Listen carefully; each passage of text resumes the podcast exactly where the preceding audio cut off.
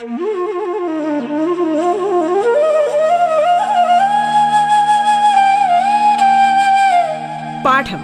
കേട്ടു പഠിക്കാൻ റേഡിയോ കേരളയിലൂടെ.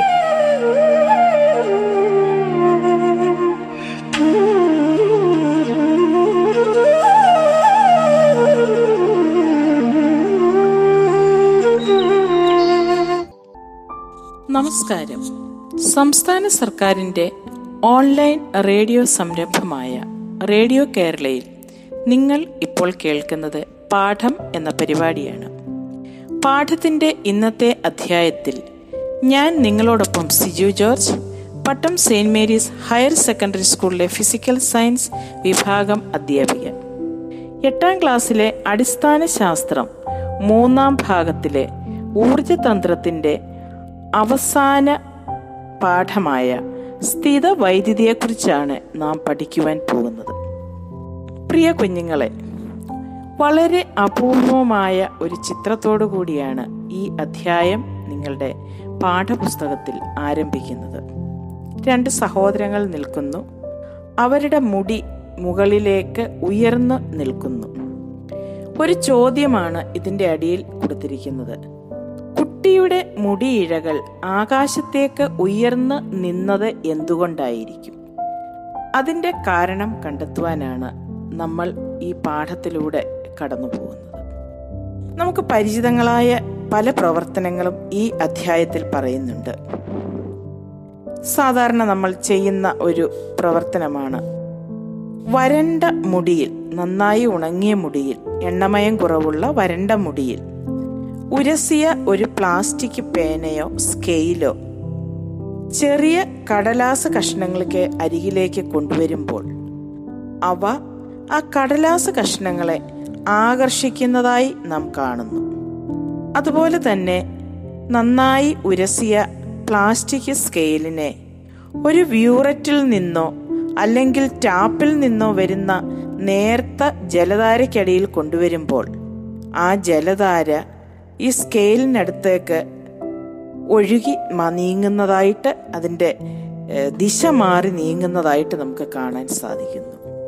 എന്താണ് ഇതിന്റെ പിന്നിലുള്ള പ്രവർത്തനം? ഇത് വല്ല മാജിക്കുമാണോ? എന്തായാലും പരസ്പരം ഉരസി കഴിയുമ്പോഴാണ് ഇത്തരത്തിലുള്ള പ്രവർത്തനങ്ങൾ നടക്കുന്നതെന്ന് നാം മനസ്സിലാക്കുന്നു.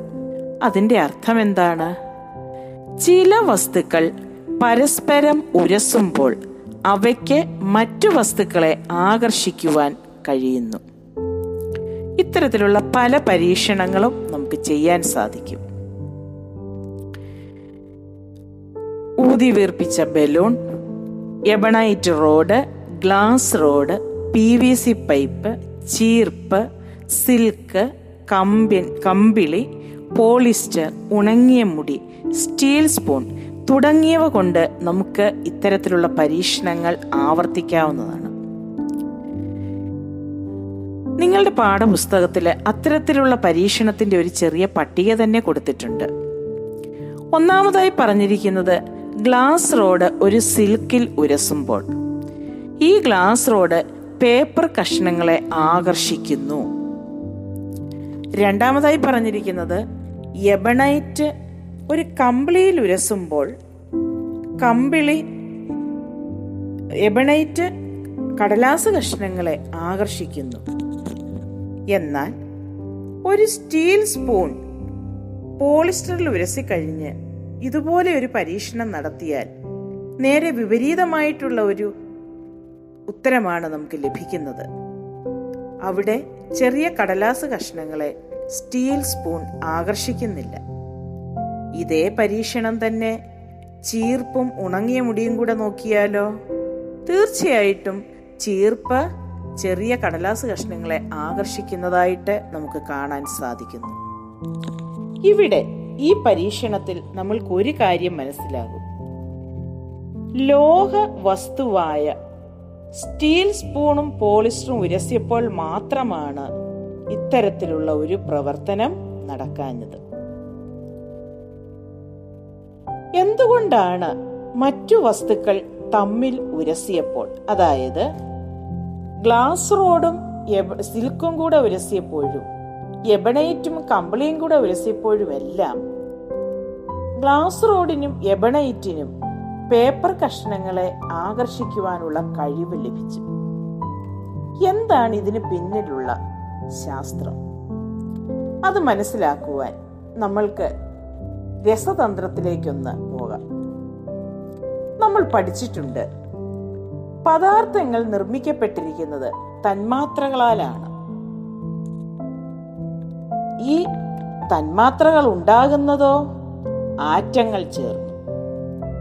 ആറ്റത്തിലെ അടിസ്ഥാന കണങ്ങൾ എന്തൊക്കെയാണെന്ന് നിങ്ങൾക്കറിയാമോ? എന്തൊക്കെയാണ്? ആ പ്രോട്ടോൺ ന്യൂട്രോൺ ഇലക്ട്രോൺ. ഏവയൊക്കെയാണ് പ്രോട്ടോൺ ന്യൂട്രോൺ ഇലക്ട്രോൺ. ഇതിൽ ചാർജ് ഇല്ലാത്ത ഒരു കണമുണ്ട്. അതേതാണ്? അത് ന്യൂട്രോൺ. പ്രോട്ടോണുകൾക്ക് പോസിറ്റീവ് ചാർജും ഇലക്ട്രോണുകൾക്ക് നെഗറ്റീവ് ചാർജുമാണുള്ളത്. തുല്യ അളവിലുള്ള പ്രോട്ടോണുകളുടെയും ഇലക്ട്രോണുകളുടെയും എണ്ണം ഒരു ആറ്റത്തിനെ വൈദ്യുതപരമായി നിർവീര്യമാക്കുന്നു. അതായത് ഒരാറ്റത്തിൽ എത്ര പ്രോട്ടോണുകൾ ഉണ്ടോ അത്രയും തന്നെ എണ്ണം ഇലക്ട്രോണുകളും ഉണ്ടാകും അതായത് എത്ര പോസിറ്റീവ് ചാർജ് ഉണ്ടോ അത്രയും തന്നെ നെഗറ്റീവ് ചാർജുകളും ഉണ്ടാകും പോസിറ്റീവ് ചാർജുള്ള പ്രോട്ടോണിന്റെയും നെഗറ്റീവ് ചാർജുള്ള ഇലക്ട്രോണിന്റെയും എണ്ണം തുല്യമായതിനാൽ ആറ്റം വൈദ്യുതപരമായി നിർവീര്യമാണ്. ഇത് നമ്മൾ രസതന്ത്രത്തിൽ പഠിച്ചിട്ടുണ്ട്. ഇനി ഇവിടെ എന്താണ് സംഭവിക്കുന്നത്? ആറ്റത്തിൽ നിന്നും ഒരു ഇലക്ട്രോൺ നഷ്ടപ്പെട്ടാൽ ആ ആറ്റത്തിന്റെ പരിണിത ചാർജ് എന്തായിരിക്കും? ഒന്ന് ചിന്തിച്ചു നോക്കിക്കേ. ഇലക്ട്രോണിന് നെഗറ്റീവ് ചാർജാണുള്ളത്. അപ്പോൾ ഒരു ഇലക്ട്രോൺ നഷ്ടപ്പെട്ടാൽ അതിന്റെ ഒരു നെഗറ്റീവ് ചാർജ് നഷ്ടപ്പെടുകയാണ് എന്ന് പറഞ്ഞാൽ ഒരു പോസിറ്റീവ് ചാർജ് അവിടെ കൂടുതലായി നിൽക്കുകയാണ്. തിരിച്ചാണെങ്കിലോ? ആറ്റത്തിന് ഒരു ഇലക്ട്രോൺ ലഭിച്ചാൽ എന്ത് സംഭവിക്കും? ഒരു നെഗറ്റീവ് ചാർജ് കൂടുതലായി ലഭിക്കുന്നു. അങ്ങനെ നോക്കുമ്പോൾ ഇലക്ട്രോൺ നഷ്ടപ്പെടുന്ന ആറ്റത്തിന് പോസിറ്റീവ് ചാർജും ഇലക്ട്രോൺ സ്വീകരിക്കുന്ന ആറ്റത്തിന് നെഗറ്റീവ് ചാർജും ലഭിക്കുന്നു. അങ്ങനെയാണെങ്കിൽ ഇവിടെ രണ്ട് വസ്തുക്കൾ തമ്മിൽ ഉരസുമ്പോൾ എന്താണ് സംഭവിക്കുന്നത്?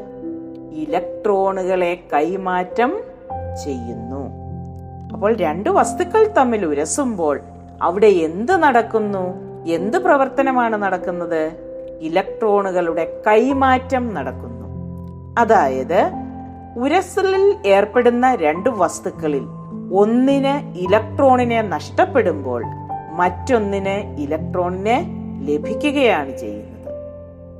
അങ്ങനെയാണെങ്കിൽ ഏത് വസ്തുവിനാണ് പോസിറ്റീവ് ചാർജ് ഉണ്ടാകുന്നത്? ഏത് വസ്തുവിനാണോ ഇലക്ട്രോണിനെ നഷ്ടപ്പെട്ടത്? നെഗറ്റീവ് ചാർജിനെ നഷ്ടപ്പെട്ടത്? ആ വസ്തുവിന് പോസിറ്റീവ് ചാർജ് ഉണ്ടാകുന്നു. ഏത് വസ്തുവിനാണ് നെഗറ്റീവ് ചാർജ് ലഭിക്കുന്നത്? ഏത് വസ്തുവിനാണോ ഇലക്ട്രോണിനെ ലഭിച്ചത്? ആ വസ്തുവിന് എന്ത് സംഭവിക്കുന്നു? നെഗറ്റീവ് ചാർജ് ലഭിക്കുന്നു. നിങ്ങളുടെ പാഠപുസ്തകത്തിൽ ഏതാനും വസ്തുക്കളുടെ ഒരു പട്ടിക തന്നിട്ടുണ്ട്. നമുക്ക് അതിലൂടെ ഒന്ന് കടന്നു പോകാം. ആദ്യമായി തന്നിരിക്കുന്ന ജോഡി വസ്തുക്കൾ ഒരു ഗ്ലാസ് റോഡും ഒരു സിൽക്കുമാണ്. ഇവ തമ്മിൽ ഉരസുമ്പോൾ ഇലക്ട്രോൺ കൈമാറ്റം നടക്കുന്നു. അതായത് ഗ്ലാസ് റോഡിന് ഇലക്ട്രോൺ നഷ്ടപ്പെടുന്നു. ഇലക്ട്രോണിനെ നഷ്ടപ്പെട്ട ഗ്ലാസ് റോഡിന് സ്വാഭാവികമായും എന്ത് ചാർജ് ആയിരിക്കും ലഭിക്കുന്നത്? Positive charge. അങ്ങനെയാണെങ്കിൽ നഷ്ടപ്പെട്ട ഇലക്ട്രോണിനെ ആര് സ്വീകരിച്ചു? സിൽക്ക് സ്വീകരിച്ചു. അപ്പോൾ സിൽക്കിന് എന്ത് ചാർജ് ലഭിച്ചു കാണണം? നെഗറ്റീവ് ചാർജ് ലഭിച്ചു കാണണം. അതുപോലെ തന്നെ എബണേറ്റും ഗ്ലാ കമ്പിളിയും കൂടെ ഉരസുമ്പോൾ കമ്പിളിക്ക് ഇലക്ട്രോൺ നഷ്ടപ്പെടുന്നു. അതിന്റെ അർത്ഥം കമ്പിളിക്ക് ഏത് ചാർജ് ലഭിക്കുന്നു? പോസിറ്റീവ് ചാർജ് ലഭിക്കുന്നു. അപ്പോൾ ഇവിടെ പോസിറ്റീവ് ചാർജ് ലഭിക്കുന്നത് ആർക്കാണ്? കമ്പിളിക്ക്. അങ്ങനെയാണെങ്കിൽ ഇലക്ട്രോണിനെ ലഭിച്ച എബണൈറ്റിന് എന്ത് ലഭിക്കുന്നു? നെഗറ്റീവ് ചാർജ് ലഭിക്കുന്നു. ഇപ്പോൾ മനസ്സിലായോ എന്തുകൊണ്ടാണ് എബണൈറ്റും ഗ്ലാസ് റോഡും ഒക്കെ പേപ്പറിനെ ആകർഷിച്ചതെന്ന് അങ്ങനെയാണെങ്കിൽ ഒരു റബ്ബർ ദണ്ടും കമ്പിളിയും കൂടെ ഉരസിയാലോ? നിങ്ങളുടെ നിങ്ങൾക്ക് തന്നിരിക്കുന്ന പട്ടികയിൽ പറഞ്ഞിരിക്കുന്നു കമ്പിളിക്ക് പോസിറ്റീവ് ചാർജ് ലഭിച്ചെന്ന്. അതിന്റെ അർത്ഥം കമ്പിളിക്ക് എന്ത് നഷ്ടപ്പെട്ടു? ഇലക്ട്രോൺ നഷ്ടപ്പെട്ടു. റബ്ബർ ദണ്ടിന് എന്ത് ലഭിച്ചു? ഇലക്ട്രോണിനെ ലഭിച്ചു. അങ്ങനെ ഒരു വസ്തുവിനെ വൈദ്യുത ചാർജ് ഉള്ളതാക്കി മാറ്റുന്ന പ്രവർത്തനമാണ് വൈദ്യുതീകരണം അഥവാ ചാർജ്. ഒരു വസ്തുവിനുണ്ടാകുന്ന വൈദ്യുത ചാർജ് ആ വസ്തുവിൽ അതേ സ്ഥാനത്ത് തങ്ങി നിൽക്കുകയാണെങ്കിൽ അത്തരം വൈദ്യുത ചാർജിനെ നമ്മൾ സ്ഥിത വൈദ്യുതി അഥവാ സ്റ്റാറ്റിക് ഇലക്ട്രിസിറ്റി എന്ന് പറയുന്നു. അപ്പോൾ നമ്മളിവിടെ ഗ്ലാസ് റോഡും സിൽക്കും എബണൈറ്റും കമ്പിളിയും റബ്ബർ ദണ്ടും കമ്പിളിയും ഒക്കെയായി ഉരസിയപ്പോൾ ഒന്നിന് ചാർജ് നഷ്ടപ്പെട്ടു ഒന്ന് ഒന്നിന് നെഗറ്റീവ് ഇലക്ട്രോൺ നഷ്ടപ്പെട്ടു ഒന്നിന് ഇലക്ട്രോൺ ലഭിച്ചു. അപ്പോൾ ഉരസൽ മൂലം ഒരു വസ്തുവിനെ വൈദ്യുത ചാർജ് ഉള്ളതാക്കി മാറ്റി. ഇത്തരത്തിൽ ഒരു വസ്തുവിനെ വൈദ്യുത ചാർജ് ഉള്ളതാക്കി മാറ്റുന്ന പ്രവർത്തനമാണ് വൈദ്യുതീകരണം അഥവാ ചാർജ്. ഒരു വസ്തുവിൽ ഉണ്ടാകുന്ന വൈദ്യുത ചാർജ്. ആ വസ്തുവിൽ അതേ സ്ഥാനത്ത് തങ്ങി നിൽക്കുകയാണെങ്കിൽ അത്തരത്തിലുള്ള വൈദ്യുത ചാർജിന് നമ്മൾ പറയുന്ന പേരാണ് സ്ഥിത വൈദ്യുതി അഥവാ സ്റ്റാറ്റിക് ഇലക്ട്രിസിറ്റി.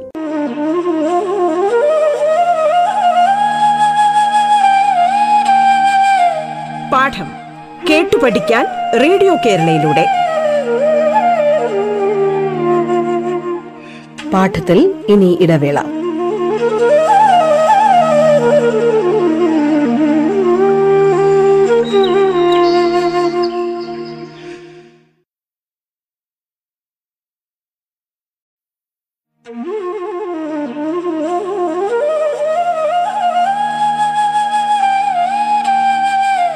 പാഠം കേട്ടു പഠിക്കാൻ റേഡിയോ കേരളയിലൂടെ. തുടർന്ന് കേൾക്കാം പാഠം.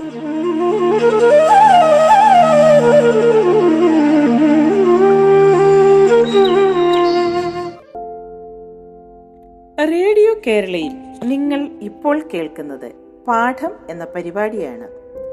നിങ്ങൾക്കൊപ്പം ഞാൻ Siju George Pattom Saint Mary's higher secondary school physical science വിഭാഗം അധ്യാപിക എട്ടാം ക്ലാസ്സിലെ അടിസ്ഥാന ശാസ്ത്രം മൂന്നാം ഭാഗത്തിലെ ഊർജതന്ത്രത്തിന്റെ അവസാന പാഠമായ സ്ഥിത വൈദ്യുതി എന്ന ഭാഗമാണ് നിങ്ങൾ കേട്ടുകൊണ്ടിരിക്കുന്നത്.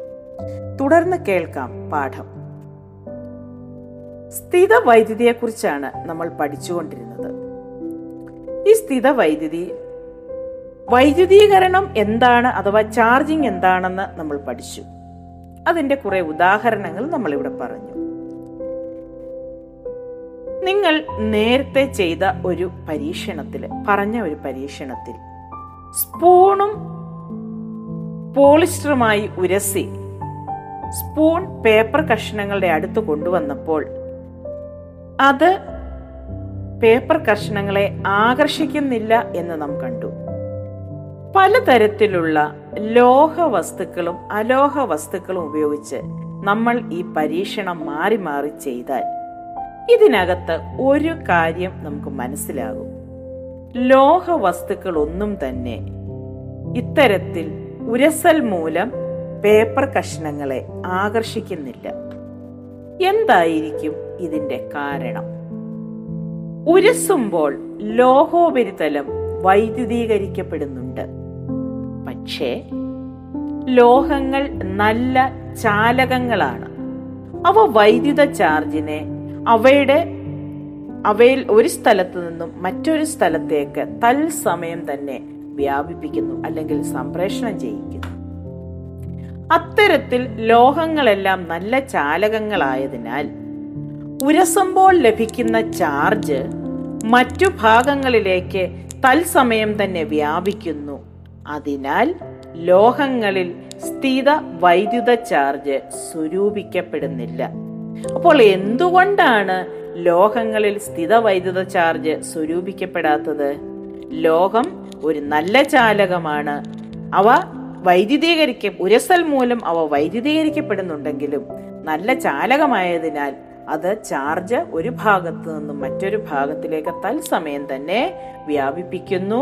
അതിനാൽ ലോഹങ്ങളിൽ സ്ഥിത വൈദ്യുത ചാർജ് ഉണ്ടാകുന്നില്ല.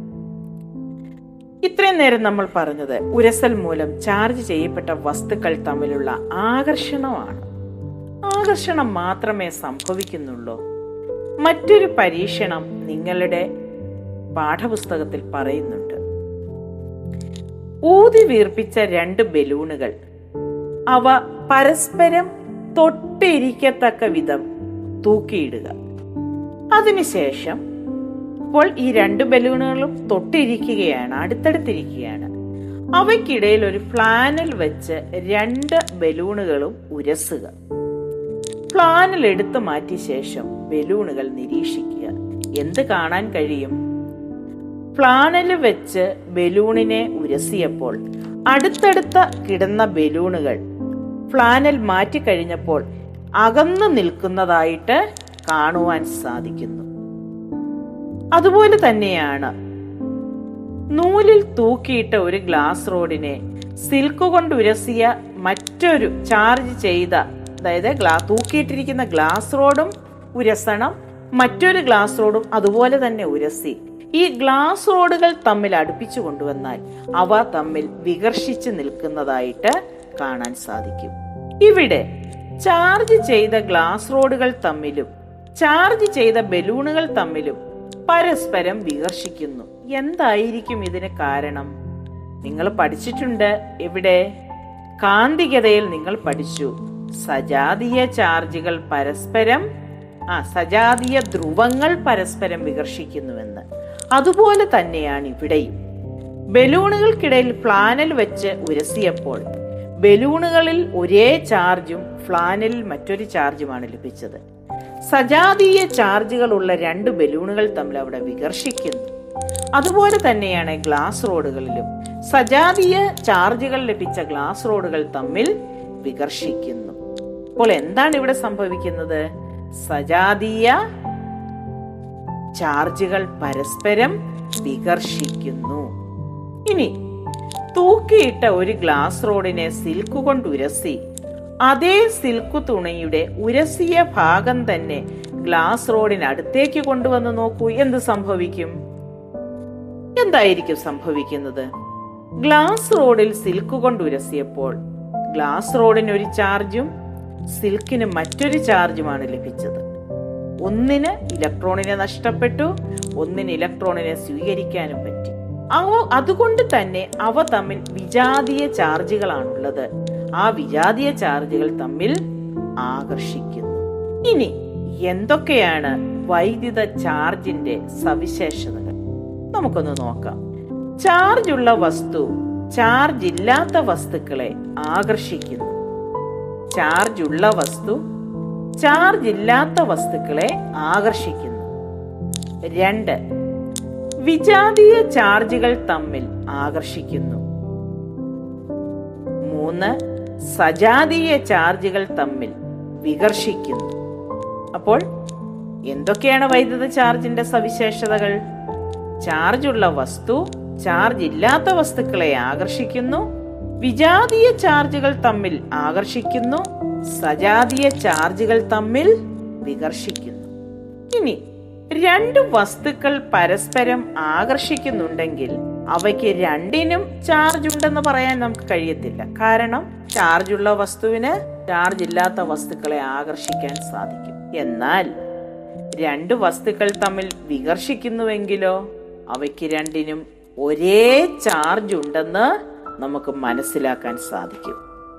അതുകൊണ്ട് വസ്തുക്കൾക്ക് ചാർജ് ഉണ്ടെന്ന് സ്ഥിരീകരിക്കാനുള്ള മാർഗം ആകർഷണമല്ല വികർഷണമാണ്. എന്താണ്?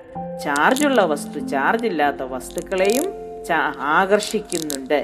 അതുകൊണ്ട് ചാർജ് ഉണ്ടോ എന്ന് ശരിയായി അറിയണമെങ്കിൽ എന്താണ്? രണ്ട് ചാർജുകൾ തമ്മിൽ പരസ്പരം വികർഷിക്കുന്നുണ്ടെങ്കിൽ. അവിടെ വിജാതീയ ചാർജുകൾ ആകർഷിക്കുന്നു. പക്ഷെ വികർഷിക്കുന്നുണ്ടെങ്കിൽ തീർച്ചയായിട്ടും നമുക്ക് എന്തുറപ്പിക്കാം? വസ്തുക്കൾക്ക് ചാർജ് ഉണ്ട് ഇനി വൈദ്യുത ചാർജ് അളക്കുന്നത് കൂളോം എന്ന യൂണിറ്റിലാണ്. വൈദ്യുത ചാർജിന്റെ യൂണിറ്റ് എന്താണ്? കൂളോം. ചാർജ് ഒരു അതിശ അളവാണ്. ഇന്ന ഡയറക്ഷനിലേക്ക് ഇത് ചാർജ് ചെയ്യപ്പെടുന്നു എന്ന് നമ്മൾ പറയുന്നില്ല. ചാർജ് ചെയ്യുന്നു എന്ന് മാത്രമേ ചാർജ് ഉണ്ട് എന്നേ പറയുന്നുള്ളൂ. അതിന് ദിശയില്ല. ദിശയില്ലാത്തത് കൊണ്ട് തന്നെ ചാർജ് എന്തളവാണ്? ഒരു അതിശയളവാണ്. ഇനി ഒരു വസ്തു ചാർജ് ചെയ്യപ്പെട്ടതാണോ എന്ന് എങ്ങനെ മനസ്സിലാക്കാം? സ്ഥിത വൈദ്യുത ചാർജിന്റെ സാന്നിധ്യം അറിയാനുള്ള ഉപകരണമാണ് ഇലക്ട്രോസ്കോപ്പ്. സ്ഥിത വൈദ്യുത ചാർജിന്റെ സാന്നിധ്യം അറിയാനുള്ള ഉപകരണം എന്താണ്?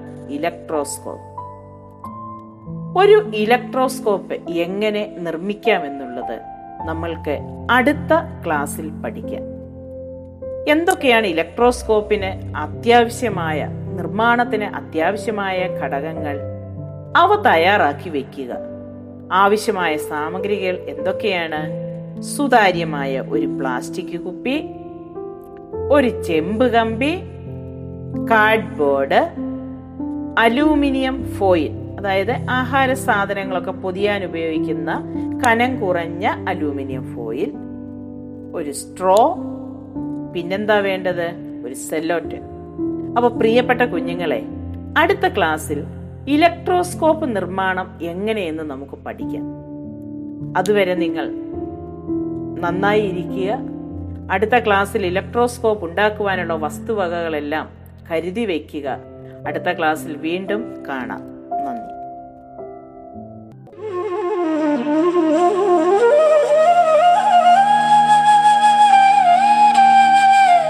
പാഠം കേട്ടു പഠിക്കാൻ റേഡിയോ കേരളയിലൂടെ. പാഠത്തിന്റെ ഇന്നത്തെ അധ്യായം പൂർണമാകുന്നു.